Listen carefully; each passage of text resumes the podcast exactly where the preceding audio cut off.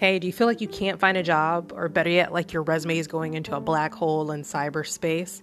Maybe your recruiter hasn't responded to you in days, or weeks, or months, or a year. Heck, who is your recruiter right now? I don't know. Or what in the heck is an ATS?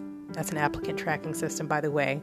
But if you're looking for a job in this crazy market and you are just in awe as to why you're not getting any responses or not even any interviews at this point in time with a abundance of jobs out there, then Coffee with Candace podcast is definitely the place you want to be in as I talk about topics on how to find jobs, how to ace the interview, and answer a lot of common questions when it comes to looking for a job, and also discuss any misconceptions that you may have as well. So stay tuned, check it out.